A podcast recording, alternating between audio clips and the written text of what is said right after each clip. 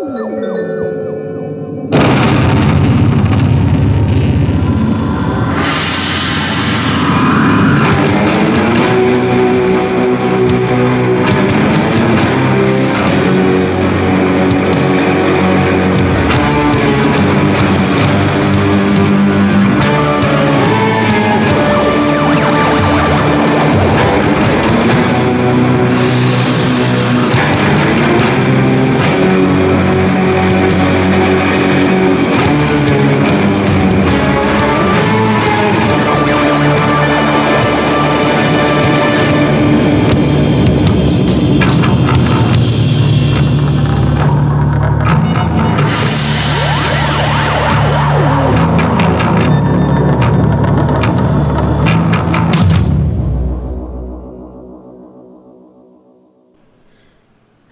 welcome to another episode of the Kaiju Transmissions podcast.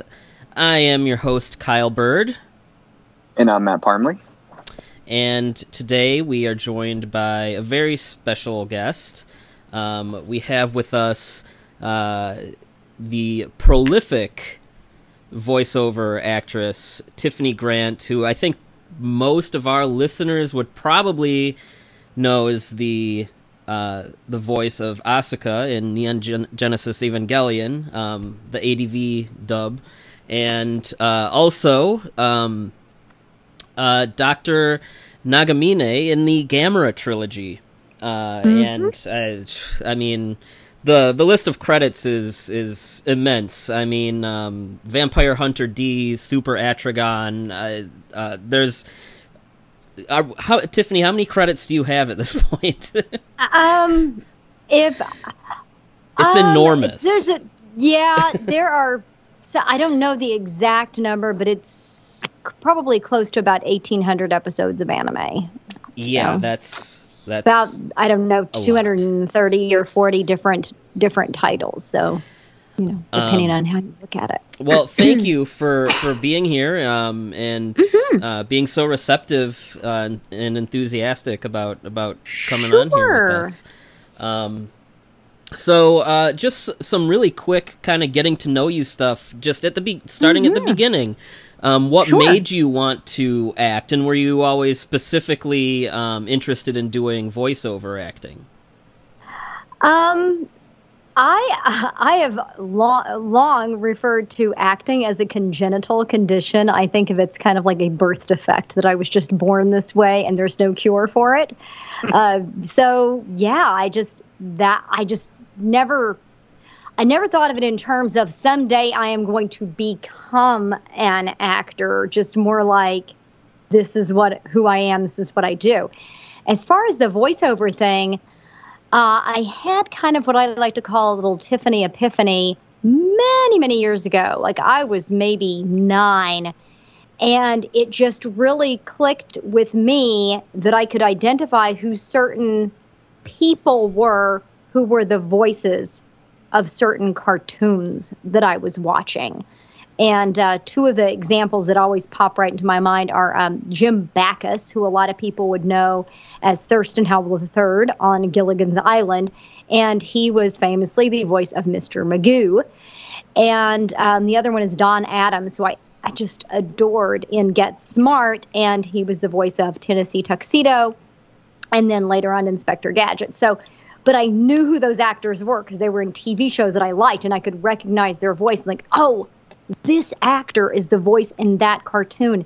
And I was just really so interested and enamored of that whole idea. And just even listening to radio commercials or any kind of voiceover and trying to mimic what they were doing. And I had a, a little tape recorder, a Sony tape recorder, when I, I think I got it when I was about nine years old. And I used to write these sketches and record them sometimes by myself or with my friends and relatives and writing different sketches. So, yeah, I did not have any idea how somebody would pursue becoming a voice actor or even know that term. Just, I just wanted to act. That's all, you know. So for me, that was like doing doing plays, doing theater in school and uh, community theater and stuff like that. So that's uh, that's the whole origin of that. So how did you go from you know using a tape recorder as a you know a nine year old child to getting involved with ADV, which is something that you know Byrd and myself. I, I probably saw Neon Genesis Evangelion when I was like twelve, and Mhm. ADV released a bunch of different anime titles. So Yeah. how did you become Mhm. involved with them? Yeah, um, that's another interesting story. So again, I was just pursuing acting, doing you know theater in in school, college, community theater, and all of that.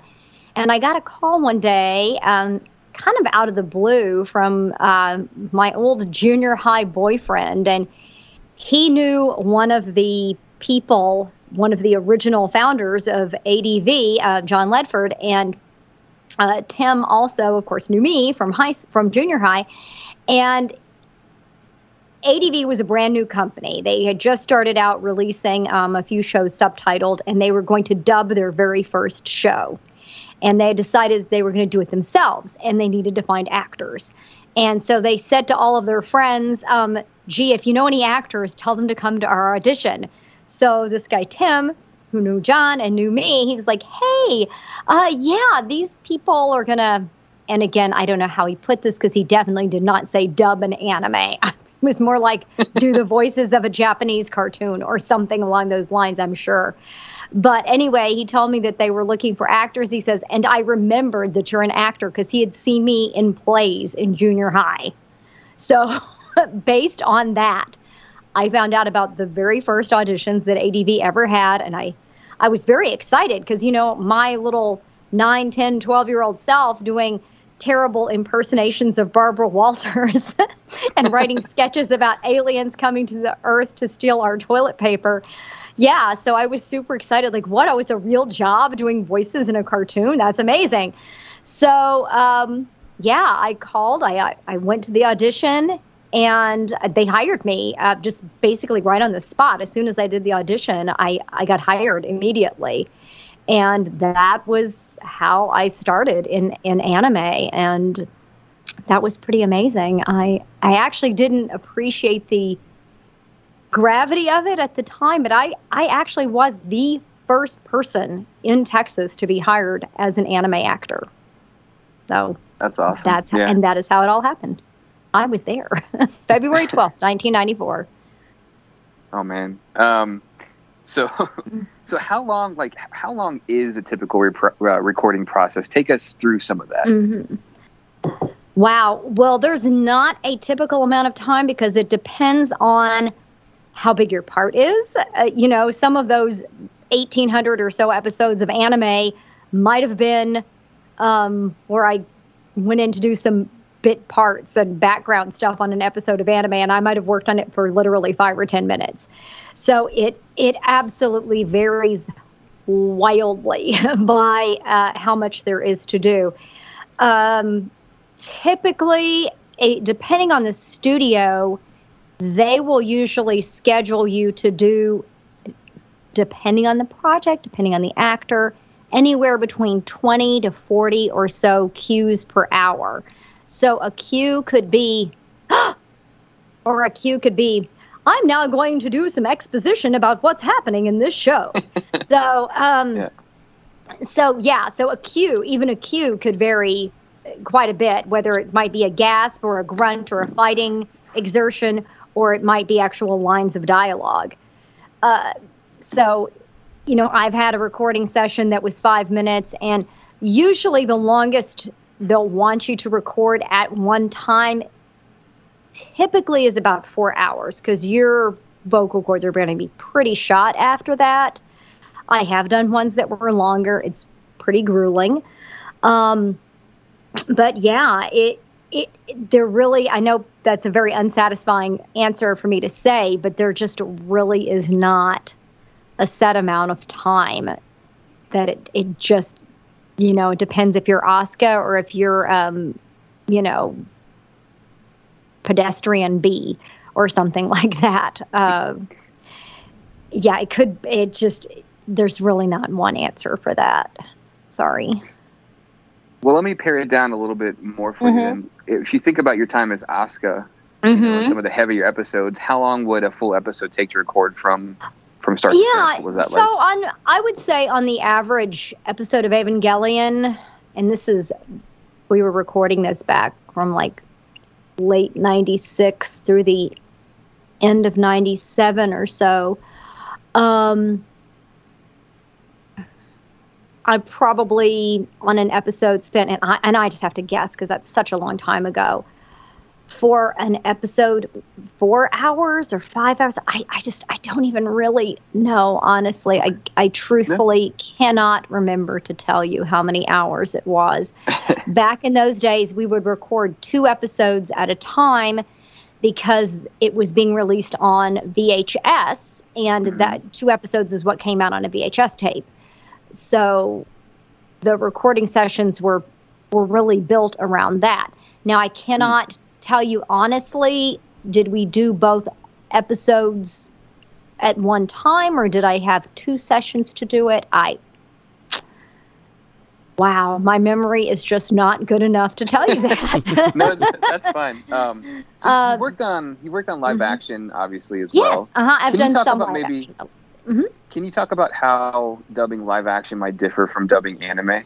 Oh yeah, it's it is really really quite different because when when we're working on anime, you're you're honestly just trying to get it to where your your line is the right length of time. It's kind of starting and ending at the same time. For the most part, most anime, most um, TV series, most anime TV series, those those mouth flaps they just open and close. They don't match anything. They're not phonetically positioned to match Japanese or any other language that human beings speak. So you just need it to start and end at the right time, and then you're golden. But obviously, when you're doing live action, those are real people's mouths. And so you need to finesse it quite a bit more. And this is where a good script is going to really come in handy to help you kind of nuance it in there because we're trying to make it look uh, considerably better than a 1970s kung fu movie uh, because we have the technology to do that. And yeah, it was it was different. And also, I found uh, personally, I thought it was quite daunting because like when we did uh, the first Gamera in the in that particular trilogy, when I was doing Doctor Nagamine, um, I had been working in anime for about two years at that point. and that was before Evangelion, actually. Yeah. Okay. And hmm, yes, indeed, keep that in mind, folks. So, uh, so when you have the whole relationship with uh, with Dr. Nagamine, and I can't remember his name, but Aaron Krohn. I'm just going to call him Aaron Krohn. So that is before there was a whole Asuka Kaji thing because that was pre Ava. Uh, yeah, it was. I was I was really put off by like, wow, okay, that's a real person. Uh, Shinobu Nakayama is a real person, and my voice is going to appear to be coming out of her face. So, yes, I can remember very, very well the first thing that, that she says is someone calls her to the phone. They tell her that she has a phone call. And in Japanese, she says, hi, which means yes. And what we did in there was K. We're like, okay. And and it and it really fits in there. You know, that's you oh ooh, sorry, kicked my mic stand. Uh, yeah, you have so you have to try to figure out you know you're saying the right thing but phrase it in a way that looks like it's coming out of the mouths and there's a lot more to that than just anime where the little flippity flaps are just opening and closing I am curious, how well acquainted uh, did you get with the, a film or series before working on it? um that answer too has changed a lot over the years back in the day um, in the 90s i used to uh, watch the shows. I had access to that, and I was able to watch everything before I dubbed it, which would be with me holding a paper script in my hands, a script, or maybe not even a finished script, maybe just like a translation. And and I was doing that, and eventually I kind of got out of that habit, and that kind of started at one point where I wasn't able to get those materials in advance. And so when I went in to record and I was doing my role, and I'm I'm almost positive that was in uh, Goemon, Legend of the Mystical Ninja, and something very shocking happened. And I had not seen it before. And so I just had this really genuine uh, reaction to what I had just seen occur on screen. And I liked that a lot. And to be honest, most of the time in the years since then, I wouldn't have access to any of these materials anyway. So it's probably just as well that I got out of the habit of that. But it's actually one of the things that I love about this kind of work is the ability for true spontaneity that you don't have to pretend uh, on your reaction at all. Like the actor and the character it's happening to you both at the same time for the first time. So when you do a play or a film obviously you've read the script you've memorized the script you've rehearsed it you know everything that's going to happen already in this story. And so, one thing as an actor that you have to fight is um, a term called playing the end of the scene, which just means that I, Tiffany, the actor, I know what's going to happen. And I can't let that sneak through in my performance because Asuka or Dr. Nagamine or whoever um, doesn't know what's going to happen because it's all happening for the first time for this character. So when you do a play, you know, like hundreds and hundreds and hundreds of times, obviously you know what's going to happen. So the more you do it, the more you have to really fight against that.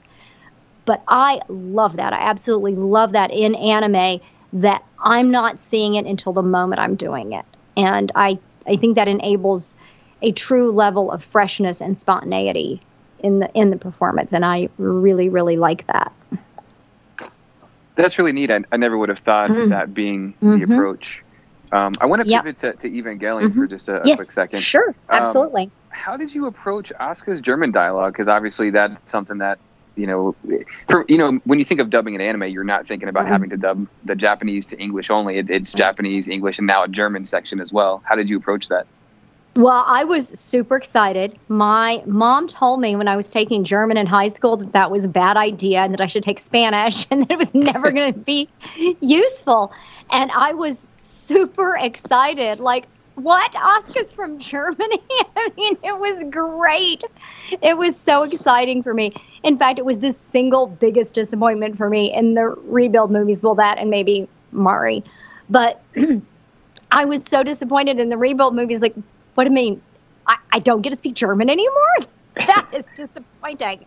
And so my first um, script adapting that I ever did for an anime dub was writing all of uh, the the German dialogue for Asuka. Well, not all of it, but a lot of her German dialogue. I mean, I could listen to um, some of what was done originally. Um, Miyamura did not take German in high school. And so for her, it was terrifying to have to try to speak German when she had never spoken German before. Whereas for me, and I was like, oh, I'm conversationally fluent in German. This is going to be fun.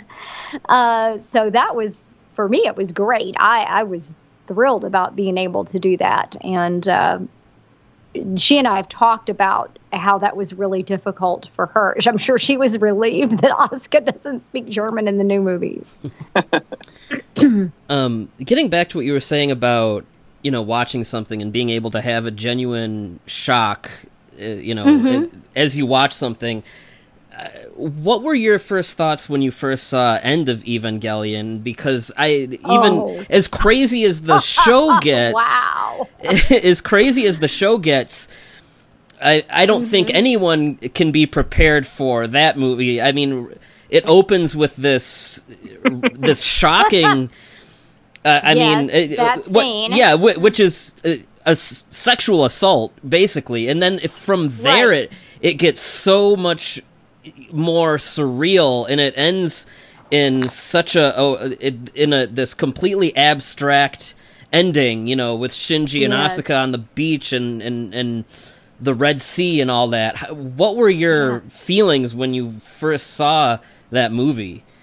Yeah, um, I can remember it very well, actually. Uh, when End of Evangelion came out in Japan, of course, everybody was dying for it to get brought over uh, to the U.S. You know, and people didn't have high speed internet back then, so you couldn't just like go somewhere and stream it online because there was no streaming.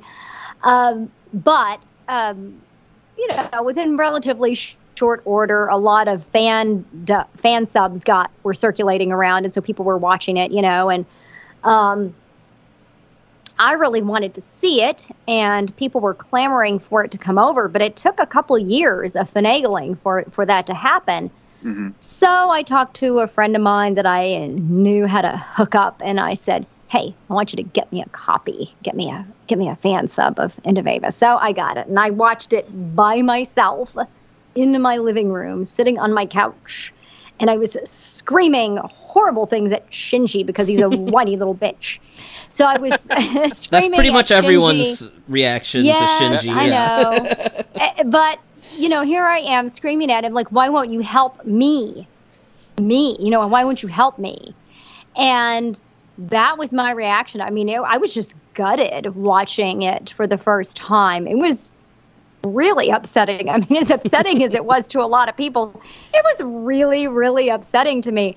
You know, you think like, oh man, Asuka's kicking ass with all these uh, mass production unit things, and nope, she's killing them. You know, tight. I like birds. I don't know if anybody's seen the Mega 64 version, but. I love that. Anyway, so yes, I was ah, traumatized, heavily, heavily traumatized when I watched that and then of course we finally we did dub it. And um, and there was Amanda Winn-Lee directed it. And there were a couple places in the script that she would just put a note in there tiffany swears in german. And she's like okay tiff give me a good cuss word for the you know and that, that again fun with the german. So um so uh, I guess again, kind of in the, the, the idea of first reactions when you were proposed mm-hmm. with voicing Nagamine in, in Gamera. Yeah. Were Were you familiar with the Gamera series? I mean, at that point, Gamera was known as you know kind of a almost bottom of the barrel, super cheap, um, super mm-hmm. campy kaiju property. Were Were you familiar with the reputation, yeah. and what were your expectations? Did you think it would be as good as it was? I don't think um, anyone did, but I did not. No, I did not think it would be as good as it was. Um, I wasn't super knowledgeable. Oh my gosh, please, everyone, don't hate me. I wasn't super knowledgeable about kaiju at the time. Okay, I mean, like I was aware of Godzilla, and that was about it. I mean, I kind of knew there were other Japanese monsters, but I did not know very much about them or anything. And um, when Matt Greenfield, who, had, who, of course he directed Evangelion also, but when he was going to when he was casting and writing and directing and producing uh, Guardian of the Universe, he was uh, he has encyclopedic knowledge of all things kaiju, of all things. He knows all the things. Anyway, but when he was going to do it, he wanted to use people he'd worked with before. Granted, we'd only been dubbing anime for about two years but he wanted to use his, you know, most experienced people um, because he was just, it was such a daunting process to do that. Uh, so I just went in and like, okay, you know, f- very much relying on his guidance, knowing that he's an expert in kaiju and uh, and all of those things. And it was his fulfilled his lifelong dream where he's the very first person who is killed by the Gyaos and uh, he, oh, he put his parents and his brother in there, and they all get uh, they all get killed uh, by by Gyaos. So that was pretty pretty fun for him. Um, I, I was yeah, I didn't know that it was going to you know have like Siskel and Ebert two thumbs up. Of course, they were reviewing the the sub and not the dub, but in any case, it uh, it was very well received. It's yeah. Uh, pretty pretty highly thought of at this point. Yeah. And, you know, now now at the 25th anniversary, or actually past that, it's 25 years since we did it. But yeah. Um, well, you mentioned uh, in passing that you also do the ADR scripts for for a lot of things. Um, yes, and yes, I have. So, which, which mm-hmm. to people that might not know, that's essentially taking the translated script, mm-hmm. the the that's from right. Japanese to English, and then basically making it make sense. Um, right. You know, how did you get? In, it, yeah, mm-hmm. making it sound Fit. digestible. yeah. Um, Yeah. How did you get involved in in doing that regularly? Well, um, after I had been working with ADV for about a year, um, dubbing a few different shows, uh, Matt Greenfield asked me if I wanted to work on some uh, po- kind of polishing up some translations for subtitled shows. So I did, I don't know, about a dozen of those. Uh, a lot of them were hentai. And uh, anyway, but, you know, this was just kind of cleaning up the not the content obviously but the grammar and uh, making it flow better and as i always like to say brevity is the soul of subtitles so uh, yeah so i did that for a while and then uh, after several years I, I found out that they were they had started hiring um, script writers because they used to just have the the director would you know one person would be like the writer the producer the director and they started kind of splitting those jobs up so one person didn't have so much stuff to do. And i went to the production manager and i said i'd like to get a test to um, to you know get a job as a as a as a script adapter and so I, I got the test and I passed the test and then I, I started doing that and um, there there's a lot of nuance to it. Uh, you have to keep in mind all of the original intention of the line, but it also has to fit in the mouth flaps. So as I mentioned before, they're not really phonetically positioned. It's not. This is not like Western style prelay animation where a voice is recorded and then the lips are meticulously drawn to seemingly form those words. It's just strictly little animated mouths opening and closing. So as long as you start and end at the right time, you're perfect. Uh, but yeah, so nuancing the lines, I'm always my overarching goal to to keep the original intention of the of the line in but it that doesn't necessarily mean a specific word choice. As i like to say when um, you know we uh, cultures we all i'm sure every culture in the world uses um, metaphors and uh, a, a lot of a lot of shorthand jargon. You know when people say that scientists are trying to discover a Goldilocks planet, we all understand what that means. You don't, you know, because we all know the story of Goldilocks Mhm. and the Three Bears. So there are a lot of things like that. And uh, when somebody says, "Oh yeah, he's he doesn't have both oars in the water," you're not talking about a boat. So that's my point is you need to keep the same intention. It doesn't necessarily have to be the same words, but the same intention. And that's what I always kept front of mind in script adapting because it's not my, even if I don't like the story, I don't really like this particular scene or whatever, that's not my job. My job is just to localize what they were saying from Japanese into English and for it to fit the mouth flaps. So speaking of, you know, you Mm-hmm. you brought up the Goldilocks example. Um, mhm. That actually kind of segues into my next question, which is Mm-hmm. about uh, a film that you did a script adaptation for, which was Tokyo: The Last Megalopolis. oh yeah, that I did do that. That story leans very heavily into Japanese history, historical events, mythology. Did that? Do you recall if that made it difficult for you to understand the the film and the references enough to get that um, that effect in in the adaptation that you just described? Um, it does make it more difficult when I have to research anything. In that that particular script, I only worked on the subtitles. That was, as far as I know, that was never dubbed, or if it was, I didn't yeah, work yeah. on that. So I worked on the the subtitled script for that. My rule is, anytime I work on any project, if some topic comes up that's um, historical or it's math or anything like that, I always research it. I always try to find out what it is. What are they talking about? Um, a large portion of the time, what they say is actually wrong. So that's another reason to look it up. Uh, that's always good. Um, my very first show that I did this the dub scripts for was um, a clamp title called Angelic Layer, and in the course of the series, um, the location Angkor Wat is mentioned. It's a very famous ancient historical site.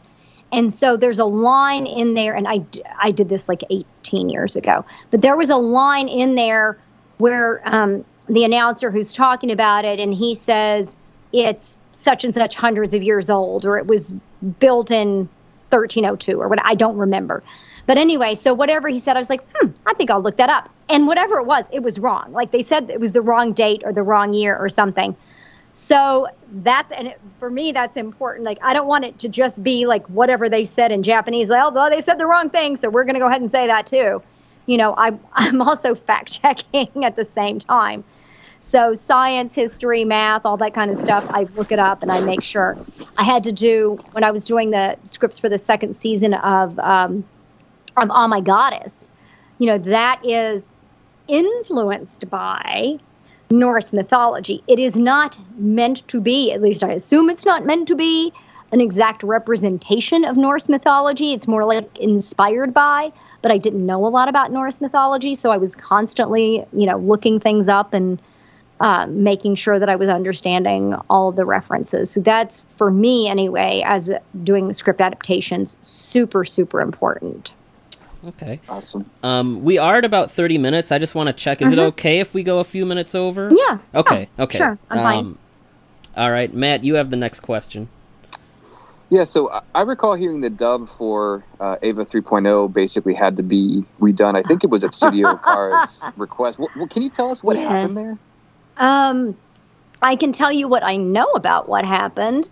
Um, yes, so we the movie came out. We didn't do the dub for gosh a couple of years. It took a long time for us to finally do the the original dub, and we did it. And we were waiting and waiting and waiting, and it wasn't coming out. wasn't coming out.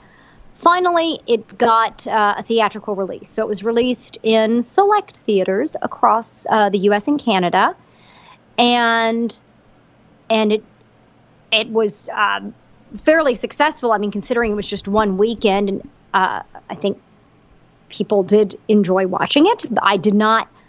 I unfortunately did not get to go. I was traveling. There was something going on. Anyway, I didn't get to go and see it that weekend. And then I was assuming that it was going to be coming out you know, on, on home video, on um, DVD, Blu-ray, etc. Within a few months after that, it didn't come out. It didn't come out. It didn't come out. And I'm not understanding what's going on. And then finally, I hear, nope, Khara wants a bunch of things changed. And it was a lot of it really nitpicky stuff. But we, the, the, the subtitle of the movie is "You Cannot Redo." Well, we did. We did redo we redid the whole darn thing, or or almost all of it anyway. Um, uh, just a, a lot of really nitpicky stuff. Um, I, Asuka, had uh, for years always called uh, Ikari, I'd always called him stupid Shinji. Couple of things. First of all, it's alliterative, so it sounds good. Uh, another thing is stupid has two syllables, two mouth flaps. But they insisted that instead of stupid Shinji, that I say idiot Shinji, which is much more difficult to say, is not alliterative, has three syllables instead of two, and also is not historically what she called him. So, a- and by the way, here I think this is the most critical thing. They're synonyms. Yep. Right. It's like you're not They're even, you're synonyms, and and um, you know possibly that, that's a difficult concept in Japanese to to get. Um, I don't. I really don't know. As much as I have picked up about Japanese over the years, I don't know if there really are synonyms. I mean, gosh, you could have buckets full of synonyms for stupid or idiot or dumb or whatever, depending on if you wanted a word that had one or two or three syllables, which is really important to have a great thesaurus when you're adapting scripts. Uh, but just, you know, it was a lot of little nitpicky stuff like that. Um, they really wanted to focus heavily on me calling Shinji a brat like 7,000 freaking times, which got very old from my point of view, as much as they wanted me to say it. Um, and the thing that I hated the most probably was four eyed crony. Um, that's not an expression that anyone who is a native English speaker would ever use. No one would ever say that. That's not a real thing. That's not the way the word crony is used. Um, it's just not. And when we did the original dub, Asuka was calling her Four Eyes. But it was super, super important for them to. I mean, the idea being that Asuka and basically none of the characters seem to know, like, where did this Mari person come from? You know, where did she come from? What's she about? Who's she doing? Now, you know, must be some kind of backdoor dealing, some kind of cronyism, something like that. So it wouldn't have been enough to just say it once to like establish the idea. No, they wanted it just hammered in all the freaking time. It sounds ridiculous. It doesn't fit the mouth flaps, and I hate it so much. yeah, that's bizarre. Hate it. I hate it. Um, but well, speaking of, they were insistent. Uh, well, speaking of uh, it, translation uh, mm-hmm. items, I guess uh, being forced on you. Um, uh, Amanda Winn-Lee recently uh, on Twitter mm-hmm. said that the she had an, her NDA expire, and she said that the current Evangelion translation, which I'm sure you know, you know the one on Netflix is is pretty mm-hmm. controversial. Um, she said yes. that way back 25 years ago they tried to push that uh-huh. same translation on you guys, and Matt yeah. at ADV pushed back on it. What exactly yeah. was that all about? Why?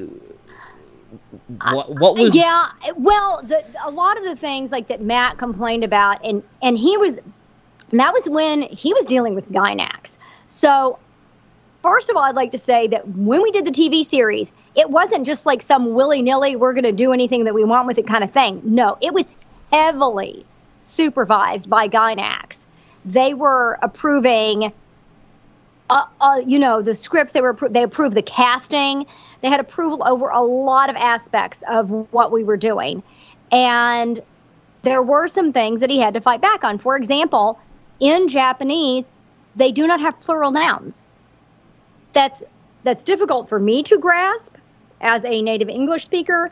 And of course a lot of other languages do have plurals. German has plurals but japanese does not have plural nouns. So they could not understand why you can't say that shinji is the third children. Well because one person cannot be a children and we're native english speakers. And yes in the japanese version if you listen you can hear uh, Yuko Miyamura referred to Shinji Ikari as the children. Okay, she does call him that. That doesn't, but we can speak English. It doesn't mean we have to say it just because they said it wrong. Again, you know, I could Google right now and look at when when Angkor Wat was built, but you know, if I'm if it's going to be in my show, I'm going to say the right thing. So it was little things like that. That's not even a little thing. That's a big thing. But so there were some points. You know, he acquiesced on a lot of what they wanted, but on certain things like that, you know, you you've got to fight for some things. It's like this is for an English speaking audience. It cannot sound stupid.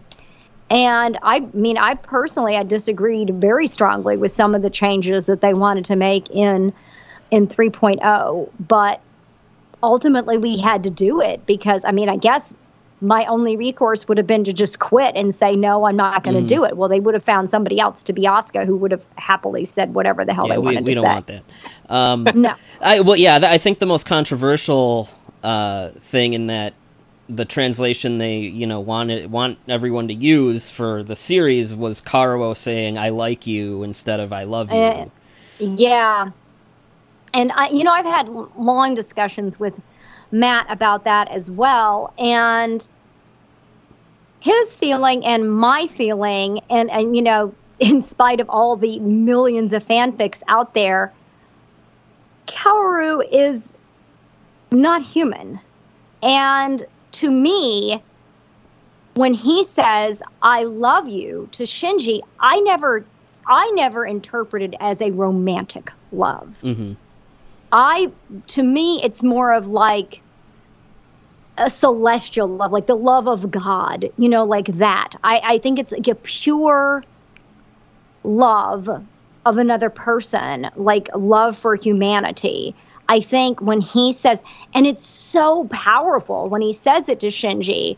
I mean, it's it's not a powerful message to someone to say, "I like you." Right? Yeah, yeah. I, there's no power, and also also, as Matt said to me one time, it's like that's also kind of creepy. Like I like you. yeah, yeah. Uh, uh, but uh, yeah, I, I I could not possibly disagree more strongly with their choice to change that from "I love you" to "I like you." And a lot of people saw it as straight washing, and you know, from some points of view, maybe it it is like I said, for me, and I have no problem at all. If, if people want to interpret it that way, just me personally, my interpretation is that it is just a pure love, just a love of another person that he he loves Shinji for who he is. He just he just loves him. He accepts him. And Shinji's never had that except well, since his mother died, you know. His father sure, certainly has never shown him any love and he's not really getting love from Misato or Asuka. And I, I just, it's, yeah, it, it, it's a, it's a terrible decision in my opinion. Yeah. Well, as we're wrapping up, I just want to have mm-hmm. a, just a couple more yeah. questions mm-hmm. for you.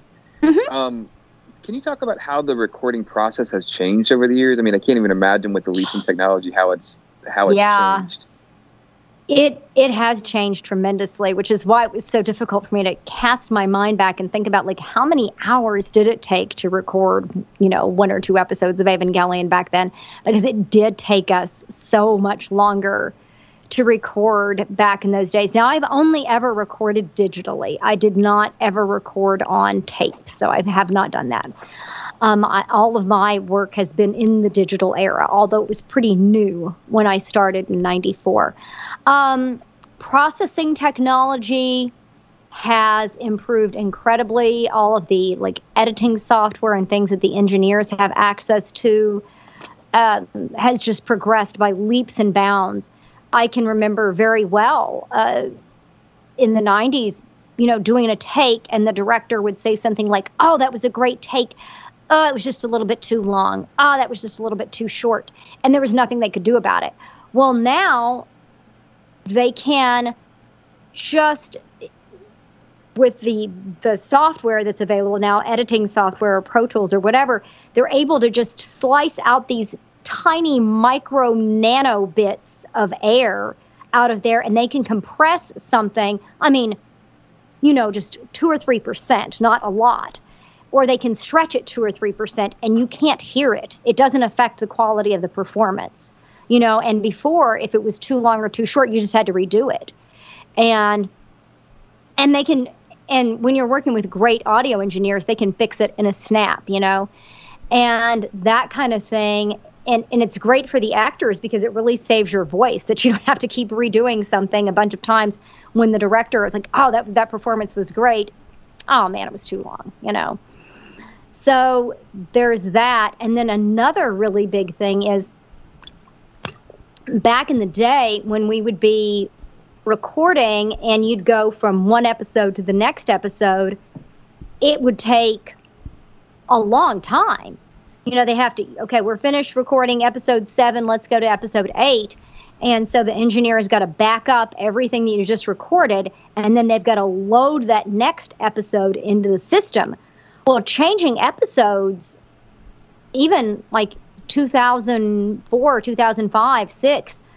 Oh, well, that'd be when you go and take a break. You know, go to the bathroom, make yourself a sandwich. It was going to be like 10 or 15 minutes or something to change between episodes. Now it's virtually instant. You know, you think about like if you're streaming something online and it's like that, it's like it's just there immediately. Like if you download a song, you know what I mean? Like you download it and then you're listening to it almost instantly. It just happens that fast and so that that aspect has changed tremendously.